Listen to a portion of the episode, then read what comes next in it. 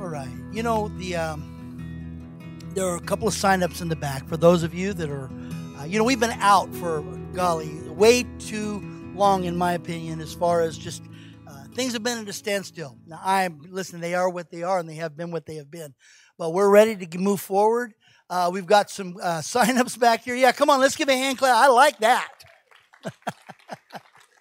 we're ready to move forward. And so there's a sign up in the back for, uh, I believe it's uh, children's or nursery workers, children's ministry workers. And then also we're trying to get the coffee shop up and going again.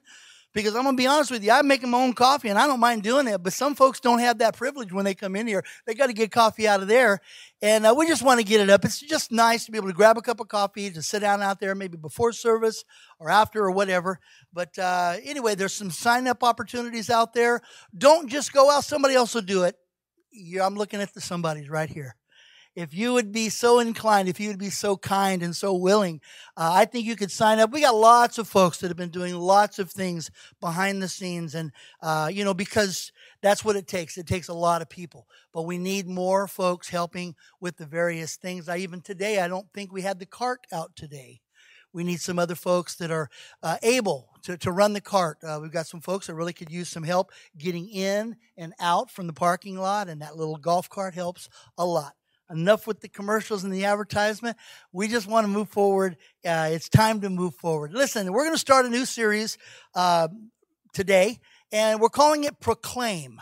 And we're going to be looking at the book of Acts, and we're going to be going through uh, different things that uh, that the, the church, the early church, the the church of Acts, made some proclamations, and they're they're pretty much all not going to say they're the same, but they're in different settings and different types of of uh, environments, but they are all wrapped around the love of God, the grace of God, the resurrection, that, there's a solution to the sin problem in our life, that God has a, eternal uh, promises for us to be forgiven.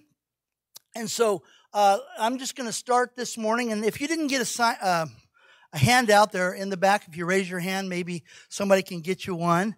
But uh, at any rate, uh, we want to just get started. And actually, I'm not going to read all the, the text this morning. I'm just going to go through and hit some of it, but we're going to look through Acts 2, and it's going to be going through 22 through 41. 22 through 41. And um, very familiar passages of Scripture. This is actually um, where the, the, the promise that Jesus makes uh, because Jesus was with the with his disciples. He was with those that uh, after the resurrection for about forty days, and he and he would meet with them. He would come and he would join them and he would teach them and talk to them about things of the kingdom of God. And at one point, some of the disciples said, "So Lord, tell us when." the when the kingdom of God when uh, when is it going to happen when is gonna, the end going to come and and Jesus said those times are set and only the Father knows but basically keep your eyes on what God's doing. Let's move forward. And he says, but here's what I want you to do. I want you to stay in Jerusalem. And I want you to wait for the promise of the Father. And I'm not going to hit, I don't know, we'll see. I'm, I'm kind of uh, fired up this morning a little bit about the Holy Spirit because I believe the Holy Spirit is what changes our life. He changes our life. I heard a man preaching about the Holy Spirit. And he kept talking about the Holy Spirit as it, it, it. And I'm thinking, please, when you're talking about your pastor, please don't talk about him like, well, it was up there preaching. That's offensive. Talk about your spouse. Well, it, I know I've heard people do that. Well, it's out there, you know. But the Holy Spirit is a person. He is a person and he cares about every detail of our life. And so this morning, um, I believe the Holy Spirit, as we begin to look at these uh, proclamations over the next several weeks, uh, the, re- the thing that made the difference was the Holy Spirit because you remember after the uh, after the crucifixion and uh, between the crucifixion and the resurrection, everybody everybody ran, everybody took off. They they just ran away because they were terrified because of what had happened to Jesus, and they thought, well, this didn't work out like we had planned. And eventually, three days later, which we talked about last week, how the, the resurrection happens and Jesus raises from the dead and all the stories begin to, to, to circulate about, oh, they came and they stole his body. But then on the other side, uh, the church and the disciples are telling the truth uh, because of what the Bible, even the guards at the gate, at the, at the, the tomb, were, they knew what happened, but they accepted a bribe. We talked about that last week. And they were a part of starting a rumor that ah, the disciple, that didn't happen. It didn't happen. Well, something caused them to faint, and something caused them to pass out, and something caused them to be terrified.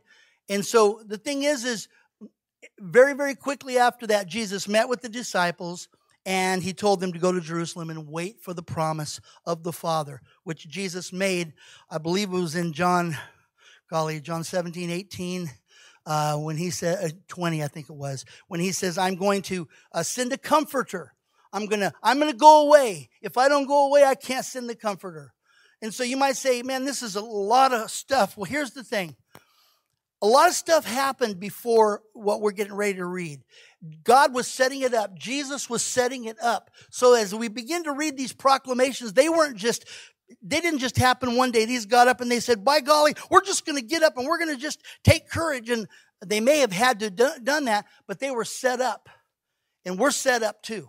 God has set us up in a position, set us up in a place to where if we will uh, understand how they did what they did, then because I believe that proclamations are what, what are said. You know, over the last year, how many proclamations were put out in the city?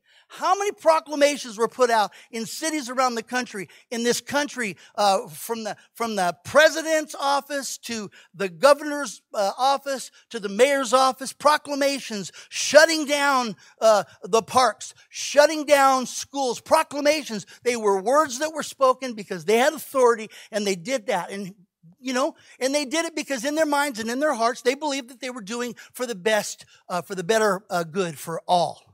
That's what they, that's what they, that's why they did it. I'm not going to give you commentary on any of that. I'm just going to move on. But the point is, is they were doing it. And listen, here's what happened. It affected everybody. It affected you. It affected every one of us. It's still affecting us today. I'm going to move on because I could stay on that a while, but I don't want to stay on that. My point is, is that proclamations carry weight. They carry weight. And so as we begin to look at some of these proclamations, either we can look at it and go, yeah, that's what they said a long time ago. But let me say this. They still are affecting everyone who will receive them, everyone who will actually begin to speak what God told these guys to speak. So let me just get started here. And uh, Peter makes three direct uh, uh, appeals they were relevant to their time in, the, in these uh, scriptures, which I just gave you the, the verses. I'm not going to read all of them, 22 through 41, Acts 2. But I'm going to start here in uh, Acts uh, 2, verse 22, and I'm going to read just, I think, the first verse where, where Peter says, this is his first appeal. He says, People of Israel, listen. God publicly endorsed Jesus the Nazarene by doing powerful miracles and wonders and signs through him, as you well know. He wasn't, you know what? If I were to say to you, as you well know, you'd go, what are you talking about? But you see, these people were there. These people were there. They had seen people that had been healed. They had heard the stuff that's going on. If I were to say to you, have you seen any, any uh, residue of the proclamations that have been made over the last year? You might go, well, I haven't seen anything. Really? You've been to Walmart lately? You've been anywhere lately? They affect people. And so these guys, they were impacted by, by what Jesus had done. And he's basically giving them a reminder. You were there. You saw, now this is after the crucifixion and after the resurrection, and all the stories were beginning to circulate already. Oh, he didn't raise from the dead, his body was stolen. Oh, his body wasn't stolen. He rose from the dead. All these stories are circulating. And what happens when you get two uh, turbulences coming from, or two things coming from one different, two different directions, you get turbulence. And a lot of things were becoming very turbulent, very difficult. So the disciples were beginning to declare the truth. And you see, you might go, well, how do you know it was the truth? Listen, I, we just have to settle on something. And I believe that what God says is true. I believe the word is true. And the thing is, it's not enough just for me to believe it to change your life. Every single one of us have to believe it, but it's not even enough for just, us just to believe it. We have to declare it as well. It has to become our proclamation. We have to see that our words set a course for our lives. Our words set a course for our families. Our words set a course for the church in the city that we live in, in, this, in the nation that we are living in. And so Peter says this. He's making this proclamation People of Israel, listen. God publicly endorsed Jesus the Nazarene by doing powerful miracles and wonders and signs through him. As you well know, you saw it, you were there, you understand. And so basically, Peter makes his first appeal to the experience, uh, to his hearers, uh, based on their experience to see the power of God. They saw it. These miracles were done right there in their midst. They knew it. They saw it. Peter doesn't have to approve uh, to prove the power of God. All he's got to do is point back at it. This is what happened. But here's the thing: we don't have that convenience, do we? And we can say, well, the Bible says, and we do that, and we will do that. But let me say this: that you know, the thing that we have is our personal testimony. It's our personal testimony. And you might go, nobody's going to believe me. Believe what? Well, my story. What is your story? Probably the majority of us don't even know how to tell our story. We don't even know how to, how to make a proclamation of, listen, it was 1972. Whether the year's remembered or not, I don't care. But there was a day in my life that I heard the message of Christ. I heard a man talking about Jesus. He was preaching about what God had done through his son, sending his son in my heart. And this didn't happen in just one service. This was several times I heard the message. I heard, had people talking to me and it changed, it impacted me and it saved me. That message saved me. I received it. I opened my heart. I prayed that prayer and then I began to be hungry. I began to to feed myself on the Word of God. I began to get around people who understood what the scriptures meant. They began to teach me and train me. They began to encourage me. They began to pray with me and pray for me. So here's the deal. You might say, well, I can't point back at the miracles. See, I love it when I can point at a miracle, and I can. I can point at, at, at several miracles that have happened. But the thing is, is you weren't there, so you got to take my word for it. But here's the thing I can talk to you about the miracle that took place in my life. You can talk about the miracle that took place in your life. That's called a personal testimony. And that's what we give. And you might be thinking, nobody cares about my story. I think you're wrong. I think you're very wrong. I think that God gives us that the testimony. He tells us in Revelation that that we overcome by the blood of the lamb. Man, that's that's amazing. By the word of our testimony. But the thing is, is the reason some people are not overcoming is because the word of their testimony is not being shared. It's just like, well, I have one. Where? Well, it's, you know, I have a testimony. What is it? Tell me about what happened, what brought you to Christ. See, some people spend more time talking about the horrors of their past they talk about how, how deep in drugs they were. And they'll spend hours talking about that, how terrible and how, how rude and, and worthless that they, that their life, that they feel like their life was. And then at the end of all, and then one day somebody told me about Jesus, I got to say, hallelujah, changed my life. You built faith in me to, to believe that you were really a mess. Tell me about your story.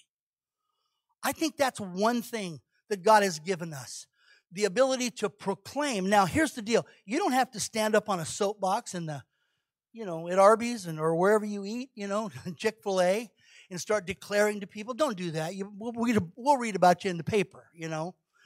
But I'm just saying, you know, we, but we have a story. And that story is what God gives us to be able to proclaim it. And you don't have to be a preacher to proclaim or to tell your story. It's just got to be clear in your heart. What, how, what brought you to Christ? What brought you to Christ? What was your life before Christ? Briefly. what brought you to Christ? And how has your life changed? Listen, for me personally, I remember the day, and I'm off of my message, but that's all good. I remember the day that I got saved, and I remember the next year or right in the next year or so, um, my brother and I um, you know, I just, you know, I, I, I, looked up to him in a lot of areas. Probably because he was about this much taller, but still. But I did look up to him in some areas because he was the older brother, and I wanted to, to do the things that he was doing. And, and I remember because I couldn't do those because I was younger and because whatever, I decided what I was going to do is I was going to show him I could cuss. I could cuss like a sailor, man. Would you like an, uh, would you like a, an illustration? No. I'm just saying. But yeah, I remember one day I was sitting on the couch and my brother comes in and he had uh, his buddy with him and, and they walked in and I'm sitting there and I'm thinking, I got to be cool because, you know, I'm to be cool like them. And anyway, so I just ripped off this big long curse, blah, blah, blah, blah. And my brother stops and he looks at me and his buddy was there and he goes, What's wrong with him? He said, He's an idiot. And he walks off. Here's the thing we all have a past. We all have a past. But I can tell you that when I got saved, when Jesus came into my life, he changed my heart. And I, then I began to aspire to be like Jesus. I wanted to be like the Savior. I wanted to, to be the person that He had created me to be. And so, and the only way that could have happened was for Him to come into my life, for my life to have power inside. And of course, we know that uh, in Second Corinthians, and I think this is this is also down there. Second Corinthians 5, verse 17, it says, This means, it's talking about if any man's in Christ, he's a new creation. I'll quote it. Old things are passed away, all things become new. See, the thing is, is if nothing has become new, Joe and I were talking about this in the in the office this morning, and I said, I'm going to basically tell folks that, you know what? Our life changes when we come to Christ. Our life changes. And if it hasn't changed, then you can respond to the altar call after the service and allow God. And I'm not being sarcastic because, you know, honestly, I believe that if we open up our heart and we yield to God, He'll change us. Not overnight, but He begins to change our desires. You know that scripture that says, Delight yourself in the Lord, and He will give you the desires of your heart. I think we look at that verse and we say, well, you know, if I delight myself in the Lord, He's going to give me that, whatever it is, that, that car, that, that new thing, that, that faster thing, that shinier thing. That's, I don't believe that's what it means. I believe it means that He's going to give, He's going to put into your heart the desire for His word. He'll give you the desires of your heart. He will, he will choose for you the desires He wants you to have. I had people tell me, you know, I don't want to become a Christian. It's boring. If you become a Christian, all you want to do is just read the Bible and go to church, read the Bible and go to church. Well, the truth of the matter is, is I can't quite understand why that's such a problem. And I do other things. But I'm just saying, when God gives us the desires of our heart, they're desires that He wants us to have. And life, listen, I've gone more places, done more things in my life than I ever imagined. More than I can even imagine. And I've had people, and I, I, get embarrassed sometimes because I'll be talking to somebody and they'll be talking about a place, and, and Dana will go, Tell them you've been there. And I'm going, I'm not telling them I've been there. Why? Because I don't want to sound like, you know, a, a name dropper or a country, or whatever. I don't want to tell them. Why? Because they don't understand, because it's just bragging, right?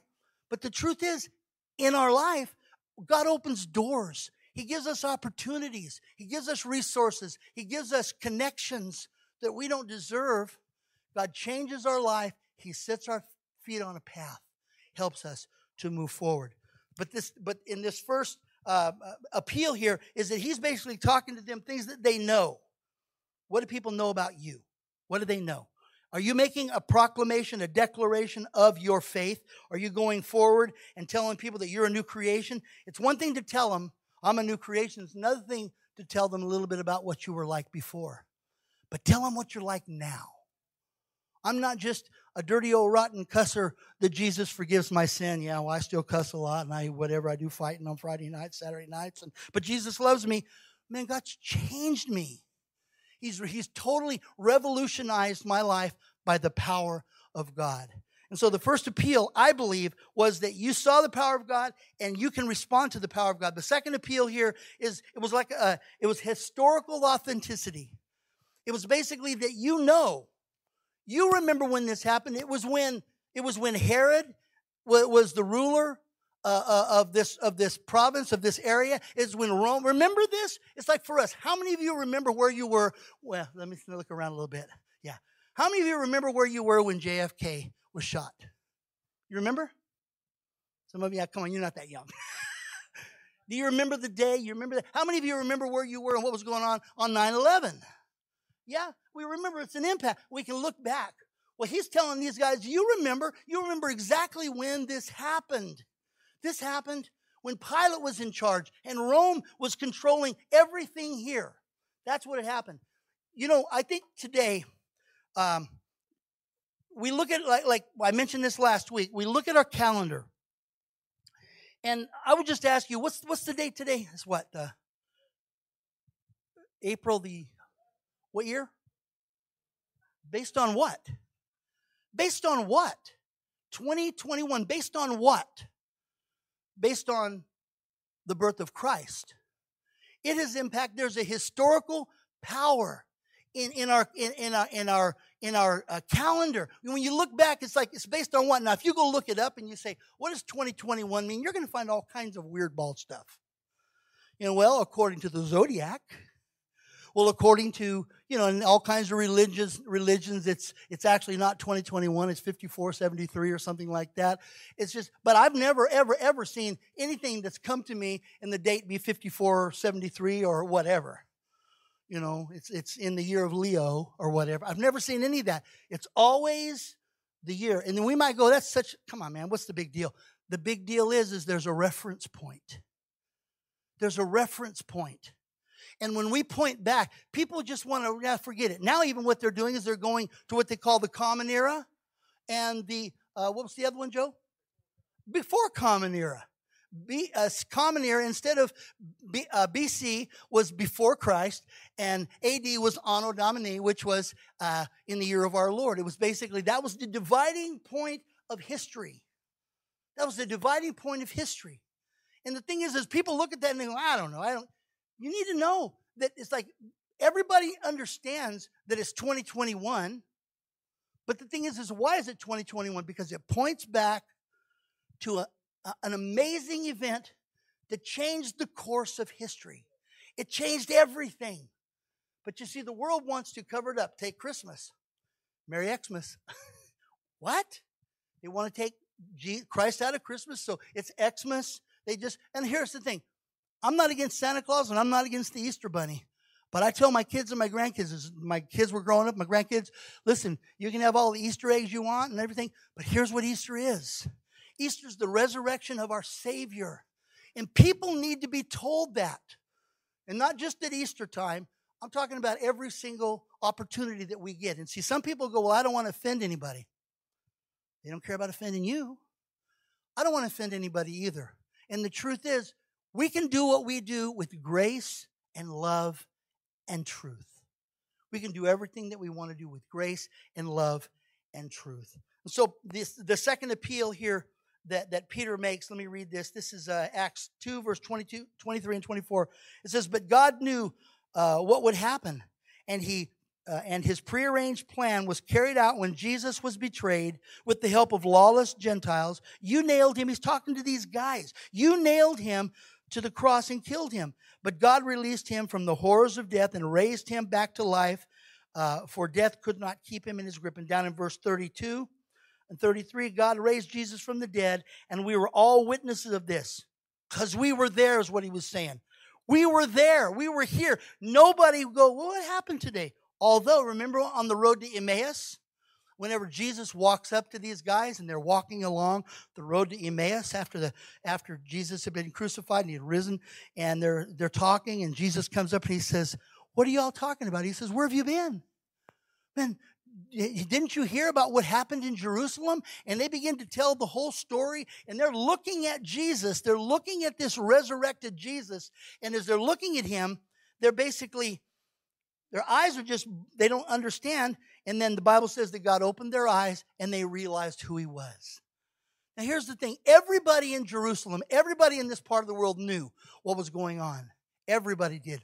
What Peter was doing was pointing back to what had happened. This happened.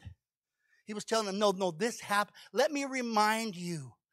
Because I can guarantee you, people want to just forget what they consider to be tragedy, what they consider to be a loss, a failure. It was too hard, it was too difficult. I know that, you know, the, the, the, the slogan that we have for 9 11 is never forget. Why? Why can't we just forget it? It was so terrible. Because it impacted our lives. Because we show honor to those who died. Because we never want to get, put ourselves back in that place. We don't want to just say, hey, it happened, it happened, forget it. Who cares? No, we want to remember. Jesus even said that with the, with the, the cup and the, and the cracker, the, the bread and the, and the cup. He says, As often as you do this, do it in remembrance. Remember what I did. Remember. And the way we help people remember is telling them about our story. The gospel, Joe and I were talking this morning, and he, he was shared a verse with me that I love, my probably my favorite verse in the Bible. It's, it's Romans 1:16. I'm not ashamed. Church, listen. We're not ashamed of the gospel, for it is the power of God to save the lost. We're not ashamed of the gospel. What's the gospel? We can say it. We can go in there and read it to people. We can find, but you know what? Tell me the gospel with your story. Tell me the gospel with your proclamation. Tell me the gospel and how it works in your life and how it worked in your life, how it's working in your life. And you don't have to shove it down my throat because here's the deal. All I got to do is look at your life. I can hear your story the gospel is the power of God. If you're wondering, oh God, let your power fall. Oh God, send your power. Oh God, bowl them over. Oh God, you know, let me tell you how to loose the power of God. Share your story. Share the gospel, how God saved you through Christ. Share your testimony. I believe it's a proclamation. See, it's not enough to believe, we have to say it. We have to declare it. You know why people aren't getting saved in some circles? Because nobody's preaching or sharing the gospel. That's why. I couldn't have gotten saved until someone began telling me the gospel. What does he say in Romans? He says, How can they hear unless someone goes? How can they hear the gospel unless somebody goes, unless somebody tells them? I'm looking at a lot of somebodies. I'm looking at a lot of folks today. And if we can do what it is that God's called us to do, we can take and see. Here's the deal it's not, oh, preacher, you're the one that's supposed to do the proclaiming. I don't think so. Have you ever had somebody show up at your house that was unwanted? Uh, or an animal, maybe you get a dog, you go out and there's a dog and maybe he's attacking your animal. I don't know. I could have all kinds of stories. And you go out and you go, oh my gosh, oh my gosh, that, that, that, that, that terrible thing's in my yard. You know what you do? You begin declaring, get out of my, you start, get loud. Now, I'm not saying do that with people. I'm just saying, but there's something that rises up inside of us and if nothing rises up inside of us, we need to stir it up. Because the proclamation is what changes lives of others. It's us telling them. If people have to guess your story, they're never going to get it. They're never going to get it. They're never going to get it. So the second appeal was based on historical authenticity. This is what happened. You remember, you were there, Rome was in charge. This, this was the power of, of, of what was happening at that time. So, why does all that matter? Why does all that matter? Why does all this matter? And I just go back to the verse that I just mentioned because the gospel is the power of God to save the lost. It's not your, your, your, your warm feeling in your heart for your family. It's not the sadness you feel when you look at people that are lost. That doesn't save anybody. It's not the money that you drop in the bucket for the Salvation Army. That's good. And I'm not saying we shouldn't do that. That's not it. It's not even the money you give to missions. That helps other people to do that. But it's when we take the message of our story, of our life, of our salvation, and we begin to, in a life giving way, tell others and see, when I say proclaim, it's almost like you see yourself maybe on a pedestal or a platform yelling at people. And the truth is, that's not, I don't see it that way. I see it as an opportunity to step into an environment and begin to tell people about the goodness of God in your life, the goodness and the kindness of God in your life. And the last, the final appeal that, that Peter gives here, and I love this uh, the resurrection is the difference maker the resurrection, and I'll tell you why. Let me read these verses here real quick. This is uh, Acts 2, uh, 25 through 31. King David, uh, King David said this about him. About who? About the Lord Jesus. He was talking about Jesus, about the Lord. He says, I see that the Lord is always with me. David was talking. Now think of who's who is reading this, who's saying this. Peter is saying this to the Jews. He's saying this to people that are there. And he's telling them uh, that this is what King David, because they worshiped, in a lot of respects, they worshiped King David. He was the man, he was the one. He was, oh man, I'm going to sit on, who's going to sit on King David's throne? They thought he was going to come back, maybe. I don't know what they were thinking. But, but David knew he would, there was somebody coming, another one's coming, and he knew who he was. He didn't know his, maybe his name, But he says, King David said this about him I see the Lord is always with me. I will not be shaken, for he is right beside me. No wonder my heart is glad, and my tongue shouts his praises. My body rests in hope, for you will not leave my soul alone among the dead or allow your Holy One to rot in the grave. He's talking about Jesus. He's talking about Jesus here. He says, You have shown me the way of life. You will fill, fill me with joy, uh, the joy of your presence. Dear brothers and sisters, think about this. You can be sure that the patriarch David wasn't referring to himself, for he is for he died and was buried, and his tomb is still there among us today. He was a prophet, and he and he knew God had promised with an oath that one of David's own descendants would come and sit on his throne. David was looking into the future and speaking of the Messiah's resurrection. He was saying that God would not leave him among the dead or allow his body to rot in the grave.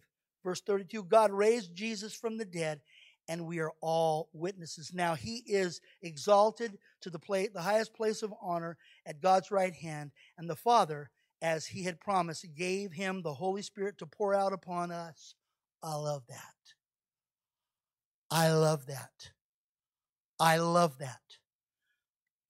I love the fact that Jesus died, he went into the grave, and that's the difference maker that he rose from the dead, that he raised from the dead. But let me tell you, the difference maker is the Holy Spirit.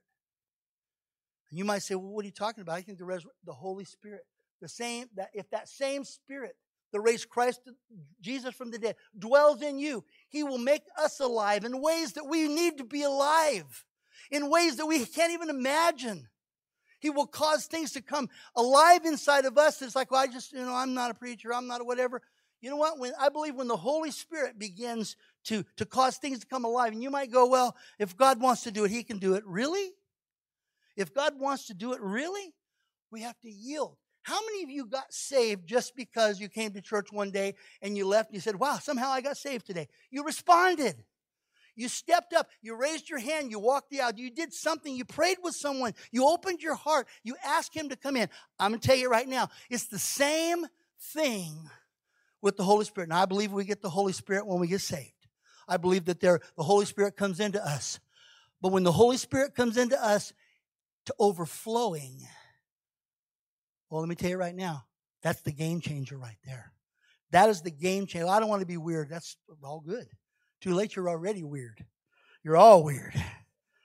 I'm just saying, you know what? People, they don't want it because they don't want some kind of a, well, I don't want to be, that's okay. You don't have to be weird. But I think we have to be filled. We have to be filled to the to overflowing, to overflowing. I love that part. I love that part of that, that verse right there. So, how's the resurrection the difference maker? The Holy Spirit was poured out. The Holy Spirit was poured out right after that. What was it that Jesus said? 40 days he's walking with the disciples. Why didn't he tell them everything before the cross? Well, he probably had. And matter of fact, he, he already had. But he says, Go into Jerusalem and wait for the promise that I told you. I told you about this promise. Go and wait for the promise. See, some people like to just leave it there. Well, you know, Jesus rose and salvation, that's it. No, no. There's a power that gives us the ability to proclaim. That's what we're reading right here. You know what changed these disciples' lives? You know what changed Peter's life? As he sat in that room with those other disciples in that upper room and he was waiting. He was waiting. Uh, what were they waiting for? Waiting for the Holy Spirit. What's it going to be? I have no idea. They didn't know. They didn't know what it was going to be like. They didn't have any clue. But God was getting ready to fill them with courage and confidence and life and hope and something that they couldn't muster for themselves. He was getting ready to fill them. He was getting ready to help them overcome their fears, their intimidations. He was getting ready to fill them with stuff that was going to cause them the ability to stand up in front of people that were trying to kill them just a short time before and tell them, make the declaration that Jesus Christ, whom you crucified, whom you crucified. Let me read the end of this, and we'll be done this morning. This is the, the last verses here in this. This is 37 through 41. Peter's words pierced him to the heart. He stood up and he said, This Jesus whom you've crucified, Uh, he says, Peter, it says, Peter's words pierced their hearts, and they said to him and to the other apostles, Brothers, what should we do? Peter replied, Each of you must repent of your sins and turn to God and be baptized in the name of, the, of Christ Jesus uh, for the forgiveness of your sin. Then you will receive the gift of the Holy Spirit. This promise is to you and to your children and to those as far off. Let me say it again to you and to your children and to those as far off as uh, all, all who are called by the uh, called by the Lord our God. Then Peter continued preaching a long time. I'm not going to, but I'm just saying he did. So don't get mad at me. He says, Peter continued preaching a long time, strongly urging the listeners, save yourselves from this crooked generation. Those who believed what Jesus said were baptized and added to the church that day, about 3,000 in all. You know, I don't think people just simply get saved because you have a church service. I don't think people simply get saved because we go to church. I think people get saved because we begin to proclaim what God's done. What God has done. What has God done?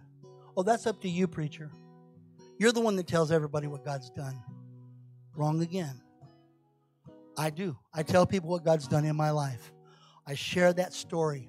I share it here, but if this is the only place I share it, then I am lacking miserably. I am failing miserably. But you know what? In the world we live in, you know, when I tell people, I don't like to tell people lots of times if they don't know me what I do for a living. Uh, what are you? What do you do for a living? Well, I'm a teacher, because it turns them off. And the thing is, am I lying? No, I'm a teacher. but the truth is, I don't want to shut them down. I don't want to go in with guns blazing and say, you know, uh, everybody needs to, you know, get away from this crooked and perverse generation. You're going to die and go to hell. I don't want to do that. God wants us with grace kindness and love to share this hope. We are people who were created to proclaim. But don't let that word proclaim scare you. Just tell somebody about what God's done. Tell others what God has done in your life. You don't have to roll, eyes roll back in your head and you froth at the mouth and roll on the floor. That'll scare them off. That scares me off. But you know what? We have a story inside. You may you find a good deal at, at, at Dillard's or Walmart or wherever you go. You know what you're going to do? You're going to call a friend and say, "Hey, listen, you just need to get down there right now, man. This is what's going on." I want you to know, God has given us something amazing. He wants us to proclaim it. He wants us to tell others. Let's pray.